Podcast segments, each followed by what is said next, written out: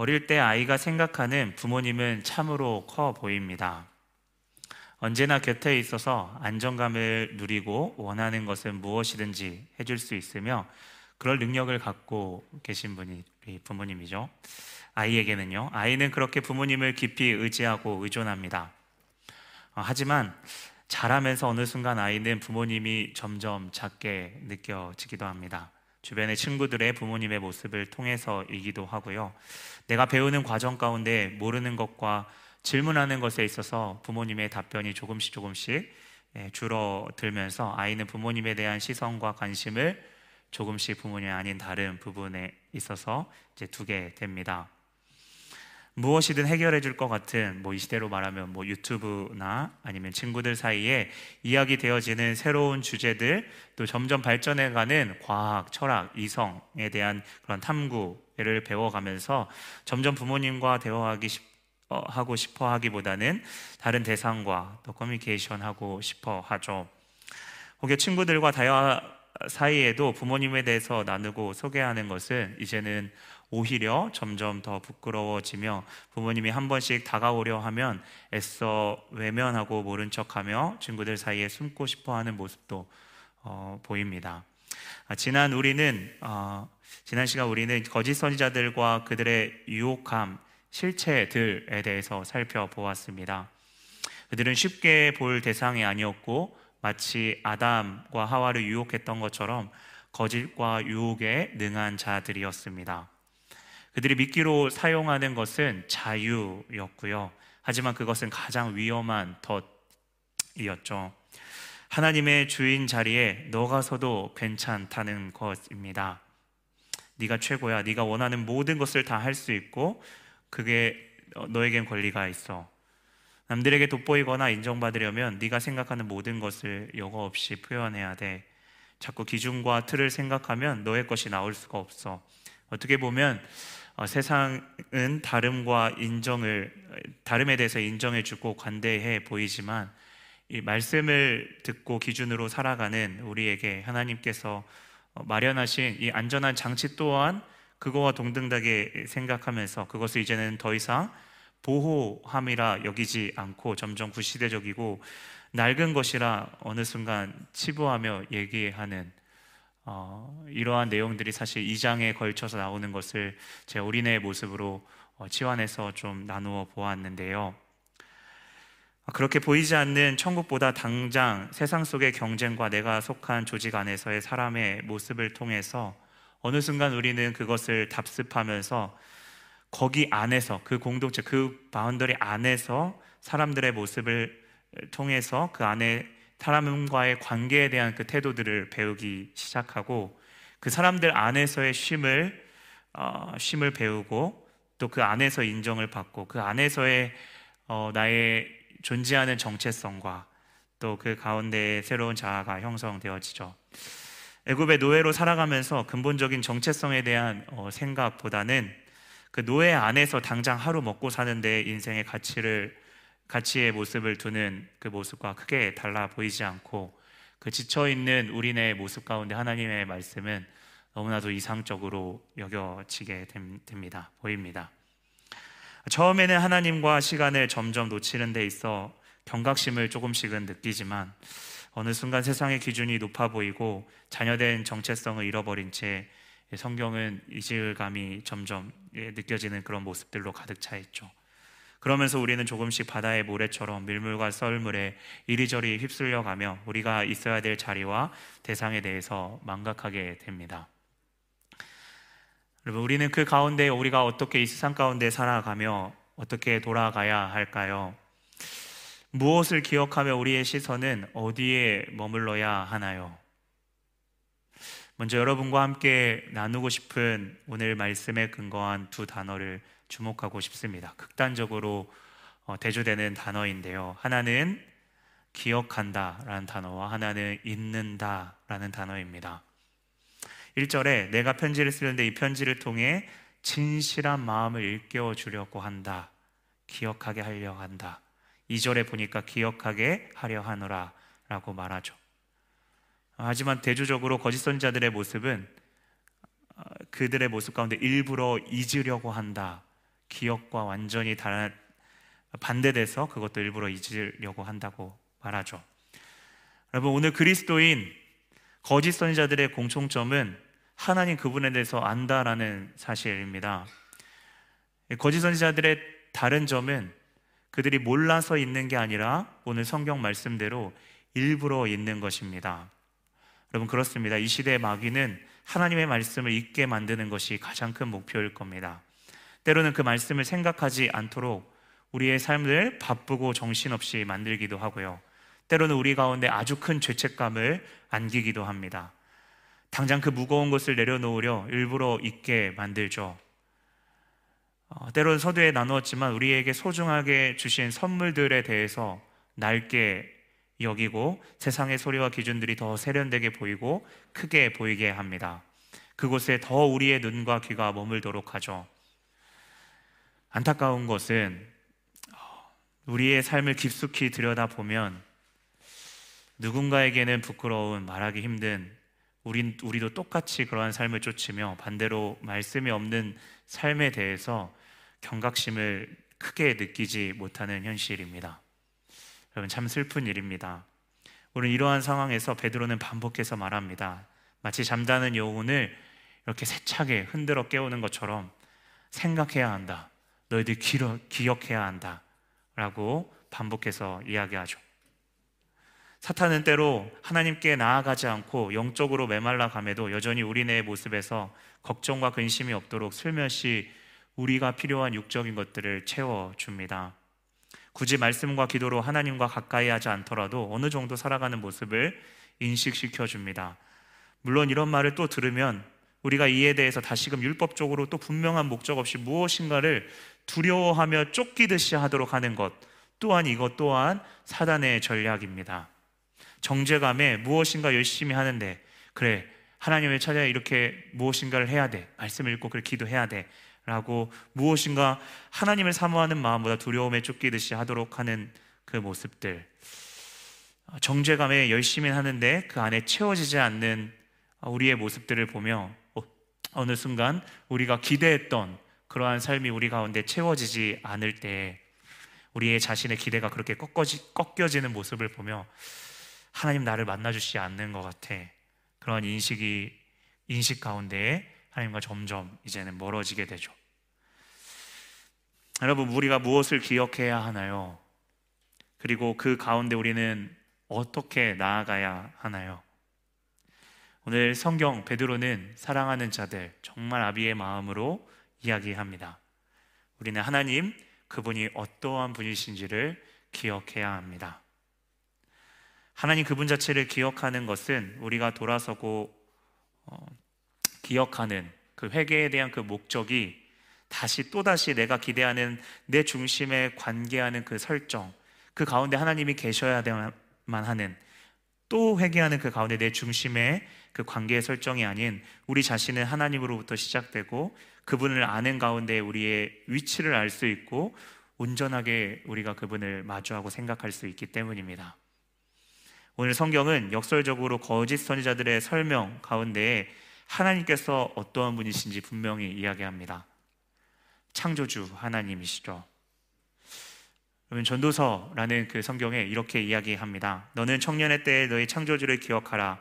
곧 공고한 날이 이르기 전에 나는 아무 낙이 없다고 할 해들이 가깝기 전에 여러분 자세하게 보면 이 context 문맥을 보면 이것은 육체적으로 노쇠한 어, 그 노쇠하기 전 이러한 너희들이 하나님의 창조주를 기억해야 된다라는 말을 이렇게 담고 있는데요. 하지만 동시에 우리가 나이를 먹고 기한이 있는 것처럼 성경은 이 세상 또한 기한이 있고 우리는 그 종말의 때 우리 누구보다 창조주를 기억하라 라고 요청합니다. 세상을 창조하는 것은 우리가 사는 그 세상의 그 시작 가운데 하나님이 계셨고 하나님께서 그분의 뜻대로 말씀을 이 세상에 만드셨다는 사실인데요. 이것은 지금의 눈에 보이지 않지만 이 세상의 흐름 가운데 어떠한 하나님이 이 세상 가운데 어떠한 아, 조연처럼 많은 부분에 있어서 다른 사람들이 그렇게 자신들의 신을 구하는 것처럼 마치 수호천사와 같은 분이 아니시라는 부분이죠. 하나님께서는 그 창조하신 분, 그분 자신이 주인공이시고 그분의 뜻과 계획 가운데에 세상이 운행된다는 사실인데요. 우리의 삶에 있어서 실제로 하나님의 창조주의심을 여러분 삶 가운데 진정 마음속으로 믿고 또 신뢰하는 모습이 있는지를 돌아보길 원합니다. 향세기 1장 1절이죠. 다 아는 말씀입니다. 태초에 하나님이 천지를 창조하시니라. 이 말씀이 정말 믿어진다면 성경 전체와 우리의 삶이 그분 손 안에 있기 때문에 그리고 그분은 지금도 살아있는 말씀이시기에 우리가 그분을 신뢰하고 그분의 말씀, 그분의 음성을 따라가는 일은 너무나도 당연합니다. 그분은 세상을 창조하시고 그 가운데 우리를 창조하셨습니다. 그리고 창조한 세계 가운데 너희들 알아서 생존해 봐라 라고 말씀하시지 않으시고 마치 우리를 아이를 안는 것처럼 우리가 인식하든 인식하지 못하든 안고 지금까지 이끌어 오셨습니다. 우리가 잘 아는 말씀이죠. 신명기 1장 31절입니다. 광야에서도 너희가 당하였거니와 사람이 자기 아들을 안는 것과 같이 너희 하나님 여호와께서 너희가 걸어온 길에서 너희를 안으사 이곳까지 지금까지 이르게 하셨느니라. 그런데요, 여러분, 아, 눈앞에 우리의 기대와 소망이 사라져 갈 때 우리의 믿음의 근간이 흔들리는 모습들을 우리가 때때로 살펴보면 인정하기 싫지만 우리는 사실 우리의 시작이신 하나님보다 더 큰 세상을 의지하는 것은 아닌지 우리가 정직하게 우리 자신을 돌아봅니다. 생각해 보죠. 창조주 하나님을 믿는다면 창조 세계에 일어나는 역사 가운데 무엇보다 하나님을 신뢰하고 믿는 것은 당연한데요. 우리의 눈에 보이지 않을 뿐 그분이 지금도 당신이 창조하신 그 세상에서 누구보다 주도적으로 이 세상 가운데 일하고 계시고 지혜가 무궁하셔서 우리가 하는 그 생각과 마음 하나도 놓치지 않고 세상 사람들은 오늘 조롱하며 하나님의 어디 계시냐 라고 이야기하지만 당신의 방법대로 은밀하지만 하지만 가장 능동적으로 오늘 신실하게 역사하시는 분이 바로 하나님 창조주이신 그분이란 사실입니다. 신명기 5장 15절입니다. 너는 기억하라. 내가 애굽 땅에서 종이 되었더니 내 하나님 여호와가 강한 손과 편팔로 거기서 너를 인도하여 내었나니. 아멘. 누군가 이러한 출애굽의 사건을 보면서 애굽의 노예들이 일으킨 쿠데타라고 생각하며 역사적인 사건으로만 치부할 수도 있지만 하나님은 이 모든 일이 하나님의 운행 가운데 있음을 분명히 이야기합니다. 이것은 먼저 살았던 당신의 백성들과의 관계를 통해 지금 시공간을 살아가는 우리 가운데서도 충분히 역사하실 수 있는 살아 계신 하나님이심을 우리의 수준에 낮춰서 우리의 수준에 맞게 계속해서 말씀하시는 겁니다. 이것은 그분이 주도하셔서 창조하셨고 애굽의 노예와 같이 죄의 노예였던 우리에게 우리의 새로운 신분, 정체성, 어쩌면 이것은 우리가 원래 가지고 있는 우리의 정체성인데요. 그 진짜 정체성을 기억하신 그 하나님을 하나님이시기에 우리가 그분께 나아가야만이 그분을 진정 사모하며 그분이 누구신지를 갈망하고 시편의 기자처럼 갈망하고 나아가는 그 가운데 진정 우리의 모습을 보게 된다는 사실입니다. 그 하나님께서 참 되시기에 오늘 제목처럼 그분이 약속하신 말씀 또한 참되며 신실하게 이루실 것을 우리는 확신하며 나아갈 수 있죠. 하나님께서 하시는 말씀은 당시 감정이나 사람의 지혜 수준의 위로의 말처럼 즉흥적인 그 말로 내뱉은 것이 아닌 이미 오늘 성경을 통해 볼 수 있듯이 긴 역사를 통해 충분히 말씀하셨고 그것을 지켜오심으로써 어, 우리 가운데 이제는 남겨진 그 약속 또한 신실하게 지키실 것을 증거로 확실히 보여주셨습니다.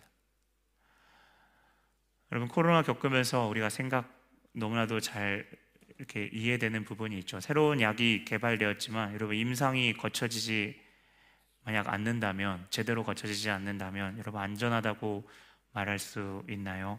여러분, 신뢰할 수 있을까요? 오히려 위험할 것입니다. 여러분 역사를 통해서요 하나님께서 어, 당신의 어떤 감정에 따라서 우리를 공감해 주시는 것이 아니라 하나님께서 직접 당신의 백성들과 아, 어떻게 관계를 맺어 오시고 그 가운데에 역사하셨는지 그 임상을 거쳐간 안전하고 탁월한 약이 있는데 우리가 다른 또 새로운 것을 찾는다는 것은 어리석은 것입니다. 그래서 우리가 항상 기억하고 돌아가야 될 자리는 우리 가운데 가장 가깝게 우리가 이해할 수 있는 언어 또 우리 가운데의 민족 문화를 라는 채널로 당신의 마음을 전달하고 싶으신 그 성경 말씀에 우리가 계속해서 머물러야 합니다. 오늘 2절 말씀이죠. 곧 거룩한 선지자들이 예언한 말씀과 구약의 말씀이죠. 주 대신 구주께서 너희 사도들로 말미암아 명하신 것 신약 바로 신구약의 말씀을 뜻하죠. 그래서 우리가 마음이 어지럽고 하나님이 멀리 느껴질 때 세상의 조롱과 그 세상의 큼이 우리 가운데 두려움을 느끼게 할 때 그렇게 우리의 삶이 초라해 보이고 또 자기 연민으로 우리 자신이 괴로워할 때 우리는 마음의 진실함으로 하나님의 말씀을 기억하며 그분을 의지하는 마음을 허락하여 주시기를 오늘 찬양의 고백처럼 겸손히 기도하며 나아가야 합니다. 여러분 그런데 이 진실한 마음 우리가 쥐어 짜낼 수 있는 의지인가요? 주님은 분명히 약속하셨습니다. 요한복음 14장 26절입니다. 보혜사 곧 아버지께서 내 이름으로 보내실 성령 그가 너희에게 모든 것을 가르치시고 너희에게 말한 모든 것을 생각나게 하시리라. 여러분 베드로가 오늘 말했던 기억하게 하시는 것, 생각나게 하시는 것 바로 우리가 고백하듯이 성령께서 하시는 것입니다. 그래서 어쩌면 우리의 기도의 응답, 문제 해결보다 중요한 것은 창조주이신 하나님, 그 하나님께서 우리 가운데 우리의 삶에 역사하신 그 성령 하나님으로 말미암아 해석되는 삶입니다. 그분 안에 있으면 여러분 관계의 어려움을 여러분 겪고 계신가요? 어쩌면 우리 가운데서는 아무리 우리의 이성적으로 생각할 때 이것이 어떻게 복이야 라고 이야기할 수 있지만 성령 안에서 우리에게 해석할 때 어쩌면 그 가장 큰 외로운 길, 그 가운데에 우리가 나아가는 것, 우리의 풀리지 않고 계속해서 기도하는 데에서도 막힌 것 같은 그런 우리의 삶이 그 어느 때보다 복된 기회이며 하나님께 나아갈 수 있는 삶이라는 사실입니다. 그분을 그렇게 의지하며 나아가면서 우리의 내면이 성령 안에서 더욱더 단단해지며 그분을 신뢰하며 나아가는 그 흔들리, 흔들리지 않는 그 어떠한 기도의 응답보다 귀한 하나님의 그 하나님을 믿는 그 믿음을 허락하여 주시는 것입니다. 이러한 깊은 하나님에 대한 알매 시간, 시간이 필요합니다. 여러분 제가 베드로서 또 데살로니가 전설을 설교하면서 재림을 준비하는 것이 여러분 하루에 하루 아침에 준비할 수 있다고 절대 이야기하지 않았습니다. 하나님과의 관계 어느 순간 딱 하나님께서 재림하시면 내가 그 가운데 온전히 반응할 수 있을 것 같지만 여러분 그렇지 않습니다. 오늘 하루를 주님을 의지하는 아주 작은 삶이라도 주님을 의지하는 삶, 그 가운데에 부족할 때에 계속 시도하면서 하나님의 말씀으로 씨름하면서 그 하나님의 말씀이 나의 마음 가운데 연약함을 조명해 줄 때 회피하지 않고 하나님 앞에 바짝 더 엎드려서 주님 앞에 주님 무엇을 원하시는 주님 이 시간 주님을 어떻게 주님 나아가기를 원하십니까?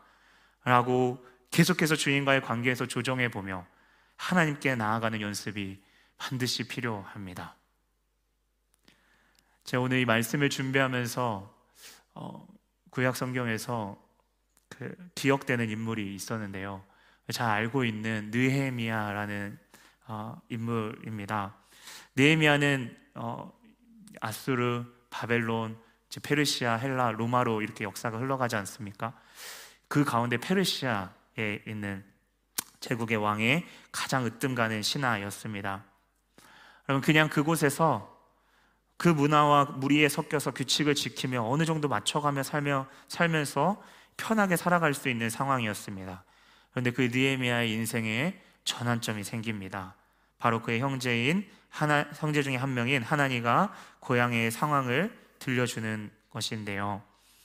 형님, 성벽은 허물어지고 성문은 다 불타버렸다 라고 이야기하는 것이죠. 여러분 성벽은 당시 하나님의 성전과 백성들을 보호하는 역할을 했습니다. 우리가 알다시피 학계와 스가랴 또 에스라 니에미아 이런 말씀을 통해서 성전이 건축되는데도 근 20년 동안 우여곡절이 너무나도 많았습니다.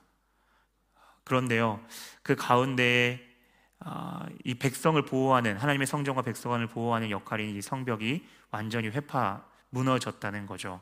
매 순간 이스라엘 백성들 자신의 동족들이 두려 두려움과 위협과 절망 가운데 괴로움을 겪고 있다는 그 사실을 들었습니다. 그럼 느헤미야가 그 가운데 어떻게 행동했나요? 성경은 그가 울며 금식하며 주님 앞에 진실하게 기도했다라고 이야기합니다. 느헤미야 1장 8절 9절에 있는 말씀인데요. 옛적에 주께서 주의 종 모세를 명령하여 이르시되 만일 너희가 범죄하면 내가 너희들어 여러 나라 가운데 흩을 것이요 만일 내게로 돌아와 내 계명을 지켜 행하면 너희 쫓긴 자가 하늘 끝에 있을지라도 내가 거기서부터 그들을 모아 내 이름에 두려고 택한 곳에 내 이름으로 택한 곳이 이제 느헤미야 해석한 거는 가나안 땅이겠죠. 택한 곳으로 돌아오게 하리라 하신 말씀을 이제 청하건대 기억하옵소서. 그럼 느헤미야의 그, 말, 그 모습에 있어서 오늘 베드로서의 말씀과 좀 오버랩하면서 우리가 한번 살펴보기를 두 가지를 주목하기를 원합니다. 먼저 느헤미야는 하나님의 하나님께서 약 천년 전 어, 천년 전에 모세와 약속하신 말씀을 기억해 달라고 기도하는 것입니다. 하나님 기억해 주세요. 주님, 저는 기억합니다. 하나님 말씀을 기억합니다. 라고 고백하죠. 그리고 그가 기억하고 의지하였던 것은 당시에도 이루어지지만 지금도 역사하고 있는 살아있는 하나님의 말씀이었습니다. 그 말씀을 이제 청하건대 기억해 달라라고 말하죠. 우리가 하나님께 나아가는 태도와 기도의 모든 내용이 살아계신 하나님의 말씀 안에서 그 말씀을 신뢰함으로 그 가운데 역사하고 계시는 하나님을 보는 그 가운데 계속해서 기도하며 나아가기를 바랍니다. 성경에 어, 마태복음 1장이 우리가 알다시피 족보에 대한 어, 내용이 나오죠. 어, 사람들의 이름이 나열되며 짧은 장이지만 여러분 그 인물 한 명한 한 명을 곰곰이 생각해 보면 그 가운데 역사하시는 그 하나님을 기억하게 합니다. 그 가운데 역사하셨는데요. 단 한 번도 변함없이 신실하시, 신실하셔서 그 약속을 지키시는 그 하나님의 모습을 그 족보의 이름 내면에 뒤에서 우리는 느끼고 보게 되는 것이죠. 앞으로 우리의 믿음이 흔들리려 할 때 여러분 우리의 말씀 지금까지 알아왔고 지금도 우리가 조금씩 조금씩 꾸준히 보고 있는 그 말씀 신구약에서 하나님의 백성과 관계 가운데 나아가는 그 모습을 다시 한번 우리가 기억하면서 그것을 신뢰하면서 아 그래 약속을 지키시는 그 하나님 그 하나님을 의지하며 우리가 더 깊이 신실하게 역사하시는 그 하나님을 깊이 마주하기를 원합니다. 마지막 한 가지만 더 나누고 좀 마무리하려고 합니다. 어, 오늘 말씀 가운데 그 하나님의 신실하심을 바라보며 우리도 동일하게 어, 진실하게 나아가야 된다. 진실한 마음을 깨우, 깨우기 위해서 베드로가 아, 고백한 건데요. 먼저는 성령을 통해서 우리가 그 부분들 어, 주님께서 행하시는 것을 고백할 수 있고요. 아, 우리가 주목하고 싶은 한 가지만 더 있다고 한다면 진실한 마음 입니다. 여러분 크리스천 가운데서도 어떤 이들은 하나님에 대해서 납득되고 이해되는 그 하나님에 대해서는 어, 나누고 기억하지만 하나님의 불편한 부분은 피하고 일부러 감추려고 합니다. 하지만 일반적으로 이러한 모습은 관계에 있어서 우리가 상식적으로 진실하다라고 이야기할 수 없죠. 주님의 모습은 하나님의 모습은 어떻습니까? 당신의 백성들 당신이 세우신 왕의 수치까지도 그대로 기록하셨습니다. 그 성경은 과장도 또 일부러 감춘 부분도 없이 그대로 기록되어져 있습니다. 성경이 만약 과장과 어떤 부분을 더하고 뺐다면 그분을 신뢰할 수 있을까요? 진실한 관계로 나아가기 힘들 것입니다. 자, 이 부분을 좀 어, 계속해서 묵상하는데요. 원고에는 기록하지 않았지만 저 이제 요즘 이제 어라이즈나 영혼에 대한 부분들을 계속 놓고 또 전도하면서 한 영혼이라도 주님 어, 부족하지만 더 영혼도 많이 부족하고 연약하지만 주님과 마음을 좀 나누고 싶습니다. 라는 그런 고백을 했을 때 오늘 말씀 가운데 사실 가장 하나님의 어, 하나님의 창조주의심 약속 어, 정말 중요합니다. 하지만 동시에 동일선상에서 가장 중요한 것은 그 가운데서 나아가는 우리의 진실한 마음과 태도입니다. 어쩌면 저는 이것이 에, 세상 사람들이 그리스도인들에게 요청하는 부분이라는 생각을 하게 됩니다. 어, 연약하더라도 진실하게 하나님께 나아가는 그러한 모습. 네. 잠들어 있는 모습처럼 보이지만 부끄러울 수 있지만 다시금 마음을 돌이켜서 진실하게 네. 성령께서 말씀하시는 걸 순종하면서 그 가운데 온전히 한 걸음 한 걸음 걸어가는 것. 여러분 영국 사람들 다 아시죠? 뿐만 아니라 런던에 있는 사람들 모두 하나님에 대해서 알고 있습니다. 전도하다 보면요, 그들의 모습은 마치 거짓 선지자들의 모습의 한 부분처럼 일부러 그것들을 잊으려고 하고 아는데 다 아는 것처럼 이야기하지만 그것들에 대해서 더 대화하려고 하지 않습니다. 무엇 때문인지 저는 정확하게는 잘 모르겠습니다. 하지만 그들의 모습 가운데 자꾸 무엇인가 일부러 어, 그 가운데 어, 잊으려고 하며 또 오늘 거짓 선지자들의 모습처럼 그런 모습들을 보이죠. 그 가운데 저희의 모습이 어떠해야겠습니까? 진실한 관계는요, 진실한 모습 가운데 그 모습을 일깨워 줄 때 그대로 흘러가는 대로 우리가 나아가는 것. 그 그리스도께서 보여주신 것처럼 그분의 모습처럼 우리가 진실되게 나아가는 그 부분이 가장 중요할 것입니다. 여호수아 24장 14절인데요. 그러므로 이제는 여호와를 경외하며 온전함과 진실함으로 그를 섬기라. 너희의 조상들이 강저쪽 애굽에 섬기던 신들을 치워버리고 여호와만 섬기라. 무엇보다 이 모든 것에 있어서 진실함으로 주 앞에 구하며 서는 저희 모두가 되기를 원합니다. 그 진실함 가운데 우리의 기도가 부르짖는 기도로 표현될 수 있습니다. 그 진실함 가운데 우리의 모습을 회개하며 진정으로 돌이킬 수 있으며 진실함 가운데 하나님의 일하심을 깨닫고 느낄 것입니다. 제가 오늘 어, 약속 그 자체가 무엇인지에 대한 내용을 다루지는 않았습니다. 그 약속이 참된 이유를 우리가 하나님을 기억하는데 하나님의 어떠하심을 보면서 약, 약속이 참되다라는 그 사실을 우리가 보았는데요. 분명 성령님께서 우리의 마음을 읽게 우실 것이며 남은 한 주 우리가 하나님을 깊이 묵상하는 그 가운데에 우리가 나아가기를 원합니다. 세상에 조롱되는 상황이나 위축되는 부분 가운데 하나님 그분이 어떠한 분이신지 이스라엘 백성에게 보이셨던 것처럼 우리 가운데에 생각나게 하실 것입니다.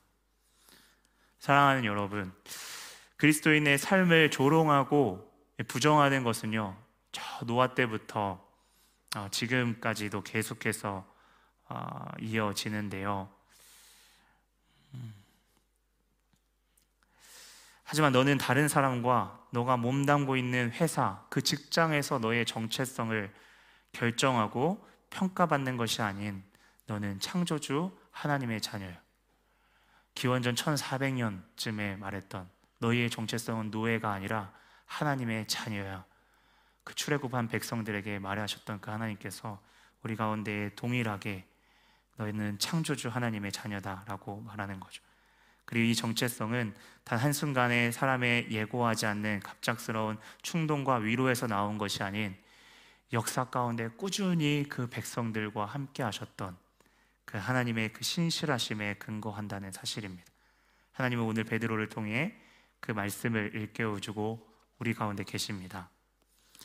그 하나님께 우리가 진실하게 나아가기를 원합니다. 직접 말하지는 않았을지라도 우리의 마음 가운데 때로는 하나님 어디 계시나 라고 이렇게 어, 나아갈 때 그것과 더 나아가서 세상 사람들과 똑같이 다르지 않게 우리의 허기진 배를 마구마구 채우려고 했던 그것이 뭐 인정이든 정체성이든 존재의 이유이든 삶의 목적이든 여러분 목말라 있다면 이 시간 겸손하게 먼저 하나님께 돌이키기를 원합니다. 그리고 그 어떠한 사실보다 이 세상이 창조주 하나님의 말씀으로 시작됨을 기억하며 그분이 직접 하신 약속을 믿고 나아가기를 기도합시다. 그리고 하나님의 말씀을 귀히 여기며 그 가운데 살아계신 하나님을 더 깊이 마주하고 그렇게 인도해 주시기를 우리가 겸손하게 우리의 삶을 의탁드리며 나아가는 남은 한 주 되시기를 주님의 이름으로 축원합니다. 아멘.